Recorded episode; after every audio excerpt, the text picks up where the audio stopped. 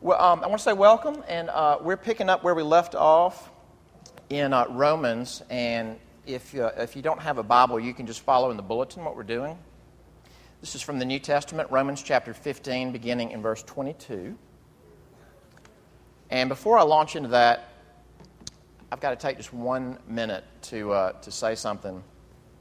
Friday night was, uh, for me, was literally just one of the most special things I've ever experienced in my whole life, and that's not just speaking in superlatives. It was one of, I will always, always, always remember Friday night, and um, you were gracious to uh, commemorate ten years of uh, the Hay-Biggs being here and of pastoring, and, uh, and I was telling Jake and Tim this morning, when we prayed beforehand, I, I mostly did yard work yesterday, and just every once in a while, I would just almost start crying, and uh, it wasn't allergens, it was, it was just, you know, the memory. I woke up Saturday morning, kind of that feeling of, did that actually happen? And it was just so much goodness and so much uh, kindness on your part, and, and just the thoughtfulness to take a Friday night of your time to do that, and all the planning, but all that it represents, all that you do, known and unknown, seen and unseen, that it just shook me to my core in the in the best kind of way. So for all the thank yous I haven't specified or, or lasered in on, I want to say thank you. I, I just, I'm so privileged to be one of your pastors. Thank you for letting me. You know, you can't just walk up to somebody and say, you're my friend. You know, like you can want to be somebody's friend, but they have to let you be their friend. You have to let me pastor you. And uh, thank you for the honor of doing that. One last thing, and I'll be quiet. Well, no, I won't. I'm going to preach for about thirty minutes after that. But hey, Brian, we are paying you to do something, for crying out loud, besides show up for parties. But, um... The the one regret I had, well, besides just I wish I could have frozen it and, and just absorbed it more, but um, when I came off the elevator, I felt like a, a harpoon hit my chest when y'all yelled surprise. But um, yesterday I was doing yard work, and I thought, you know, I had thought over the years, if I ever got to hit, you know, just a, a significant milestone in my time at Downtown Prez, there's this thing I'd love to say, and then I hit it, and I forgot to say it. So I'm going to say it. And it won't take long, but, you know, like an anniversary, that's an opportunity to uh, recount God's goodness and, and tell some stories and remember. Um, it's also a good opportunity to apologize for things the way uh, the way couples need to. And, you know, you just can't be part of a community and you can't have a leadership role without um, without affecting people with your own sin. And that can be um, saying the right thing in the wrong way. It can be saying the wrong thing, period. It can be not saying something that needed to be said. It can be mishandling people. Um, I've done all those. And I, I want to thank you for hanging in there with me. Um, if, if I ever needed to clear the air with you about something, I would want you to tell me. I'm out of town this week, but uh, I'll, I'll find you when I get back. They'll have forgotten by next Sunday, but uh, I, I really, I mean that I, I would apologize to you for how you've been affected by my sins and my mistakes, but thank you that in His mercy, God continues to work in our midst, so I just, that's all I'm going to say about that. Romans fifteen, and we're going to start in verse twenty-two. Um, you know, I think across, sort of across the disciplines, across different areas of expertise, when we see someone who's really accomplished, we assume that it's easy for accomplished people to do what they do. I'll give you an example. I, I saw a sixty minutes interview with Dustin Hoffman one time, and he was talking about he just, he'll go into any new acting project with just fear and trembling, and I can't remember who was interviewing him, but they said, why would you, you know, you're Dustin Hoffman, why would you still be scared? And he said, let me ask you a question. Who's the greatest living director right now? And uh, the interviewer said, I'm, I'm guessing you mean Steven Spielberg. And he said, look, Steven is a friend of mine. I talk to him all the time. The first day of filming for every new project, he, he throws up. And you, you assume he's Spielberg. He kind of wakes up and just coasts through the process. And it's not easy for him. It's not even easy for Steven Spielberg to make a movie. It's hard for him, although he does remarkable things. And in a way, I want to I want to take that template and think about Paul, because when you get to the end of Romans, and, and uh, Jake and Tim and I have talked about, this has really been, it's just really been beneficial for us because I think it's the most in-depth we've ever looked at it ourselves. A lot of stuff on the front part of Romans gets really scrutinized, and fifteen and sixteen are just kind of this caboose, and there are all these riches in there that we don't look at. And I think a lot of Paul the man comes out, who he really is. And sometimes we can talk about Paul like he's a superhero. He did this, he did that. He traveled all over the world. He was willing to be martyred till it just doesn't seem like anyone we know or could be. And what I want to think about is, what is Romans about? It's not about Paul's like path to greatness. It's about the gospel. Paul hated Christians. Paul hated Jesus. And it was God's mercy that changed him. It wasn't because he had superhero D N A. God, in his mercy, changed him and opened his eyes to the gospel, and this kind of power of God that he talks about worked in his life. And when he wrote Romans, he wasn't a finished product. He was still a sinner. And so what I, kind of like last week, what I want to look at is, how is he modeling not just superhero apostledom, like how is he modeling the normal Christian life? In particular, how he interacts with Christians, in this case, that he's never met before.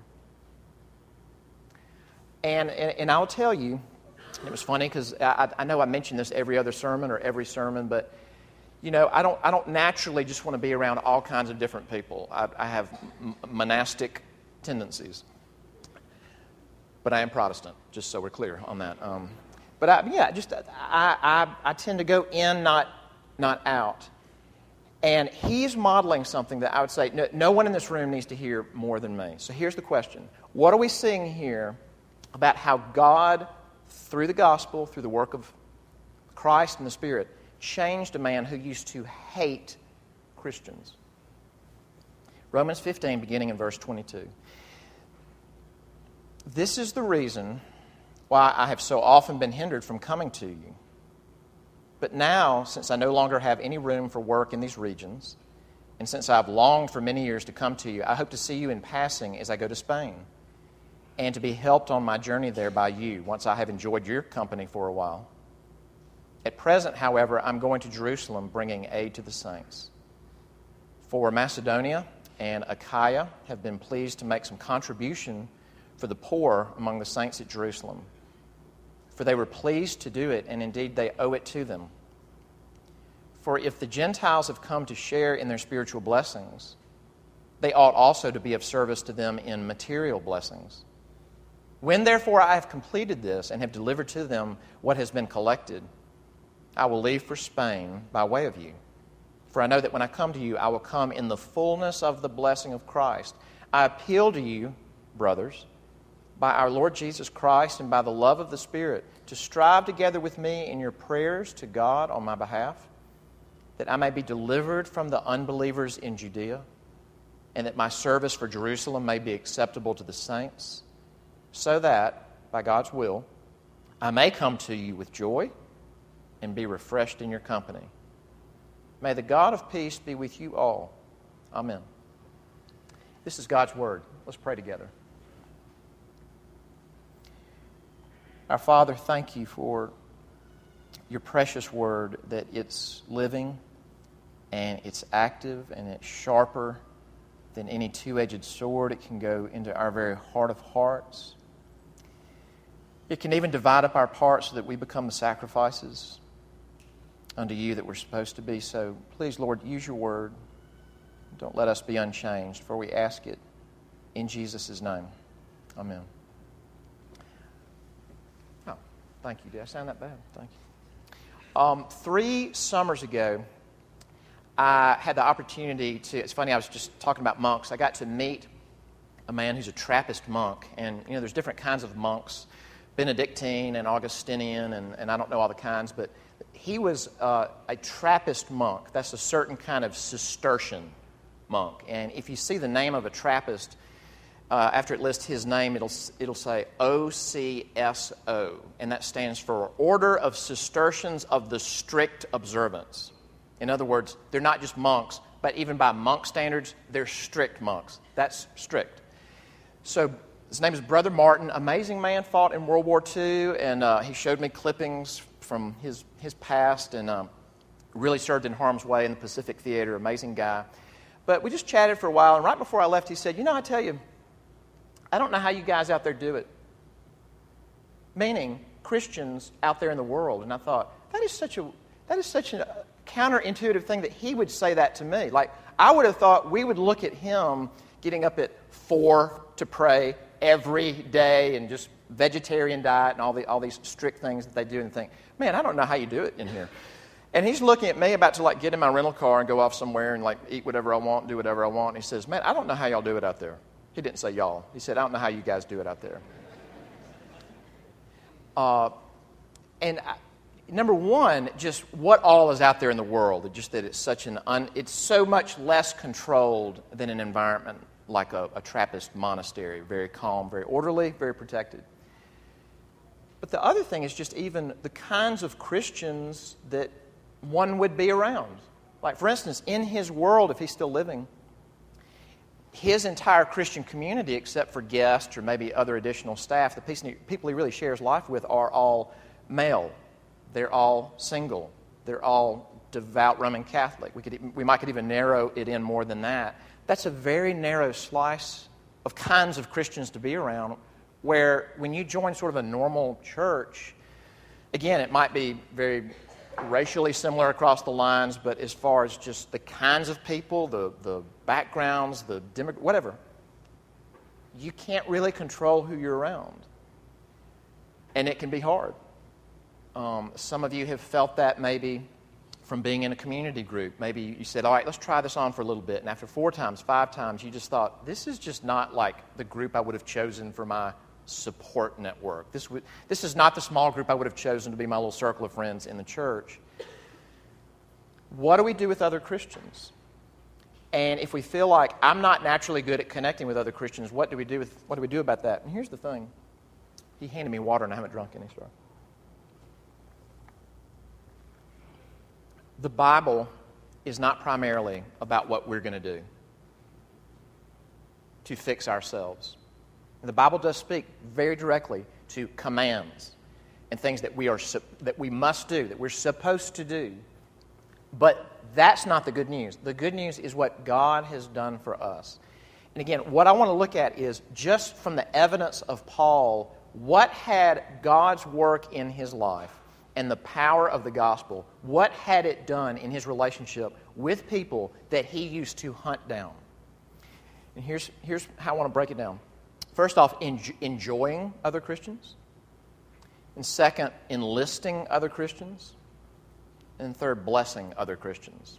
So enjoying, enlisting, and then blessing. All right, first off, enjoying other Christians. But let me point out a couple of things that you may have noticed along the way, and it hasn't re- we haven't given it its due. Look in verse thirty. He says, and he's done this so many times, we haven't really focused on it. I appeal to you, brothers. Now think about this. This is a guy who grew up in a background where you would not feel closeness to Gentiles at all. He grew up in a devout Jewish home. And you get a little window into his background where in chapter nine of Romans, he's talking about the Jewish people, the Jewish community that he grew up with, and he calls them my kinsmen, my brothers. Now, in his world, that's who you would naturally call your brothers or fellow Jews, especially devout ones. But you read through Romans, and at least ten times, and other times when he's referring to other Christians, but at least ten times, he calls Roman followers of Jesus that he's never met my brothers. And it's that way in all his letters. And think about this, um, and this is over a year now um, back. At the beginning of the letter, he said, I long to come to you and spend time with you. That's almost the very beginning in chapter one. I long to come to you. Now, long is a strong term. That's not just, that's not just gosh, I, I think I'd like to eat lunch today at such and such. For instance, uh, Dana and I both grew up with dogs. I mean, we weren't raised by dogs, but we had dogs in our in our home as pets. We were both raised by wolves, ironically. And uh, love dogs always have... Dana says I'm a better person when I'm around a dog, but Betsy Habig, our daughter, longs for a dog. We haven't had one for three years. Got to get some allergy things in check. Betsy brings up dogs like almost every day, somehow. When Dana, I mean, when Betsy sees a dog, it could be a, like a pit bull with foam around its mouth and a spiked collar. She'll just walk up to it. Of course, Betsy being Betsy, it'll shake its ferocious tail and, you know, love her back. She longs to have a dog. That's what the word means. And he is saying to people he's never met, I long to see you. I think about it. All, isn't that amazing? I think about it all the time. And he says it again in the text, verse twenty-two. This is the reason why I've so often been hindered from coming to you. And then he says, I have longed for many years to come to you. And then he says down in verse thirty-two, pray for me, pray for these things, pray that my trip works out the way I want for it to. Verse thirty-two, so that by God's will I may come to you with joy and be refreshed in your company. And he said that in chapter one, too. He said, I want to come and see you, group of people, never met before. I want to encourage you and strengthen you. And he says, and I want you to do that for me. We joked about, would that be like the Chris Farley show? I don't know if you remember that from S N L. Chris Farley show, like he brings Paul McCartney on the show and he quotes Paul McCartney's lyrics and he says, do you remember when you wrote such and such? That was awesome. You know, are the, are the Roman Christians going to say to Paul, you remember when you said that nothing can separate us from the love of God in Christ? Yeah, we thought that was awesome. But he thought, no, I. when you talk about your life, you'll strengthen me. And when I talk to you about God's work in my life and remind you of who he is and what he's done, I'll strengthen you. Um, C S Lewis, you've probably heard this. He was uh, had this tight-knit group of friends, of writers, and um, which included the Inklings, but was even kind of a larger circle. And one of his very close friends was Charles Williams. And um, Charles died fairly early on compared to the other writers. And in his book, The Four Loves, Lewis says, when Charles died, it's not like, okay, now I get more of the other friends to myself. He said, when Charles died, I lost part of the other friends too.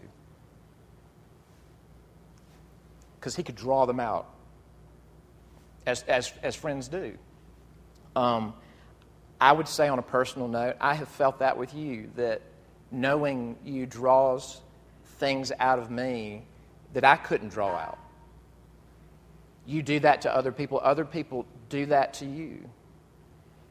And it seems like, I don't, I don't want to read into the scriptures, but the only way that a, a devout Jewish man transformed by the grace of God could say to Romans that he's never met before, I think about coming to visit Rome all the time.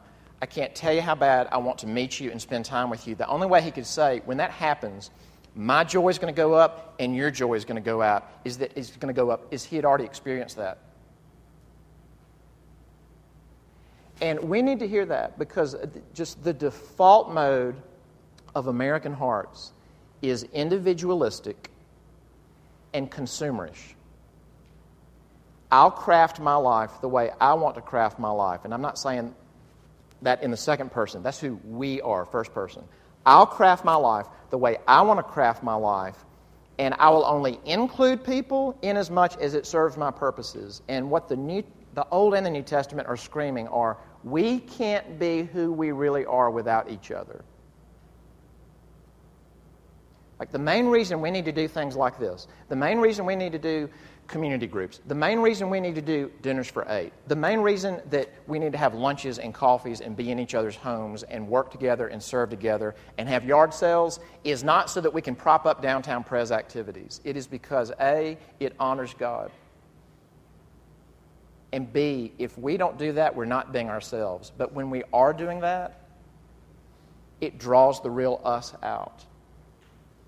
I mean, it, it was the mercy of God that Paul enjoyed other Christians. Second, Paul enlists other Christians. I have never struggled with what to call a sermon point more than this point.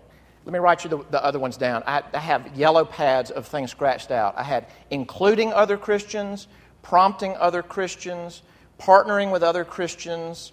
I used an old-fashioned one, entreating other Christians, and I thought, no one says entreat anymore. I thought of grabbing other Christians. That sounded threatening, so we scratched that one. And all the visitors never came back. Grabbing other Christians, no, no, no thanks. Enlisting other Christians. Here's what I mean.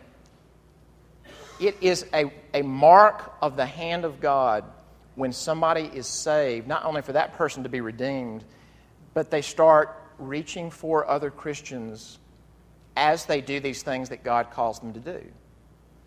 They, they reach for them. They prompt them. They include them. They, they rope them in. Look at how he's doing that. And, and this is interesting. He's doing this in what we would call deed ministry and word ministry. Deed ministry and word ministry. Uh, deed. Look, first off, look in verse twenty-three. Or excuse me, verse twenty-five. And here's the background. Uh, this shows up in several of Paul's letters. He, he spent a lot of energy gathering money from other parts of the world to give to Christians in Jerusalem because of a crisis. And we, we don't really know what the crisis was. It may have been famine that's referred to in the New Testament. It may have been that the first Christians in Jerusalem liquidated all their property, which we look at that and go, wow, look how they share. But it may have created just sort of a financial crisis in their lives. We don't know. But the Jerusalem Christians needed financial help. And Paul spent all his time and energy getting money from other Christians out there. Look at what he says in verses twenty-five and twenty-six. At present, however, I'm going to Jerusalem bringing aid to the saints. For Macedonia and Achaia, now that would be Greek-speaking areas. That would be some places we've heard of before like Corinth and Philippi and Thessalonica. They wrote the Thessalonians too. Macedonia and Achaia have been pleased to make some contribution for the poor among the saints at Jerusalem. Uh, these guys weren't necessarily loaded, but when they heard that the place where Jesus died, the place where the Holy Spirit was poured out, this place that's always been special in the history of God's people, the place where redemption just burst into the world, that those first Christians that they owe so much to, that they're hurting, they entrusted money to me. And so I'm taking it to them. So he says this, I need you to pray for two things. Number one, pray that it will be accepted by the people that I'm giving it to. Why wouldn't it be accepted? Well, we're not sure what he means about that, what he means by that. Um, it could be that, hey, some of these Jewish Christians don't really believe there should be Gentile Christians. You see evidence of that in the New Testament. If they accept money from Gentile Christians, they kind of have to concede the point, and pride might kick in and they may not want to. We don't know why, but he says, pray that they'll accept it. Also, um, I'm traveling a lot. And, I, I, you know, if I had like a giant screen up here, maybe I could give you a cool graphic. But to go to Rome, but to go to Jerusalem first, means Paul is going to go the opposite direction first. He's in Corinth when he writes this. I'm going to go over here to Jerusalem, hundreds and hundreds of miles away, seven, eight hundred miles. Then fifteen hundred miles this way to Rome at great inconvenience, and then about seven hundred more miles to Spain. Pray for me. This is not just the Paul show, and I've got on my cape, and I'm delivering the heroic money. I need you to be part of what I'm doing by your prayers. And there's also, excuse me, word ministry. It says I'm going, I'm journeying to Spain. Spain would be like, in Paul's world, you know those maps, the old-fashioned maps where just after the edge it kind of fades to white and it says like, here be dragons or something like that. That Spain would be the last thing you saw before it went to white in his day. When Jesus said, take the gospel to the ends of the earth for Paul, Spain. So that's where we're going. What does he say to them about his trip? Look in verse twenty-three. But now, since I no longer have any room for work in these regions, and since I've longed for many years to come to you, verse twenty-four, I hope to see you in passing as I go to Spain, and the English translation says, to be helped on my journey there by you, once I've enjoyed your company for a while. Now that to be helped in Greek is something of a technical term for helping someone with a journey, it would be something along the lines of giving your money to help me in my travel expenses. It could even mean giving me personnel, uh, people to go with me for security, people to serve as translators. If you've got Spanish-speaking people in the congregation, which in a major urban cosmopolitan area, you might. Paul is saying, I'm going to do this. This is going to be further away than I've ever been before. But this is not just the Paul show. When I stop off, I, I, I'm not just using you. I want to enjoy you, and I want to be a blessing to you. I also need money. And I may need some of you to leave your homes and come with me. Um, what does that mean for us? I, at the... Let's just start off with the level of prayer. Uh, at one point in my life, I was in a church, won't say where, won't say when, and there was a Wednesday night prayer meeting, and was usually there. And when you walked into the room where this prayer meeting was held, there was a little there was a little stand, and there was a prayer list printed out sitting on the stand. And the list used to make me tired as soon as I walked in. It was like we'd walk in, we'd get the list. It was so many things that I'd think to really pray through these things would take an hour and a half, and then we're going to take prayer requests on top of that. And what you and this is more me being bad, but another regular there uh, worked with a lot of um, Asian college students, and she's a wonderful woman, and she wanted us to pray for these students, and so she would give us like seven difficult Asian names to write down and pray for. And I'm not, not trying to be, you know, like ethnic jokes here, but it would just be just like some name I had no idea how to spell, like Chion or something. I'd just be like, wait, okay, what? How, how do you spell that? List all these names and then feel more tired, more burdened. And the way I responded incorrectly to that is I don't ask people to pray for hardly anything. And I wonder how many of us do that. Like, I wonder if you've been around somebody that's constantly emailing you things, forwarding things. Pray for this, pray for this, pray for this, pray for this. That maybe the way you've responded is you don't include people in most of your Christian life. May I give you an example? If I had not been working on this passage, I would not have said what I'm about to say. This week I've got the privilege to preach to twelve hundred college students in Panama City Beach, Florida. And if history serves as an example, a bunch of them will not be Christians. And I think if I had not been working on this passage, I would have just said, I'm going to do that. I don't want to burden them with that. And I'd go on to do it. And I would say to you, man, I need you to pray for me. I'm going to preach five sermons twice a piece. I'm going to preach ten times to Christians and non-Christians. I get to preach the gospel to them. Would you please pray for me? And let me know how to pray for you, which some of you do. But like, it is a work of the gospel to see, man, I, I can't just have my little individual American Christian life that I'm carving out for myself. I'm at my best, I'm most being myself when I reach for other believers and say, pray for me. I may even need you to give money to this thing that I'm working on. That's a work of the Holy Spirit.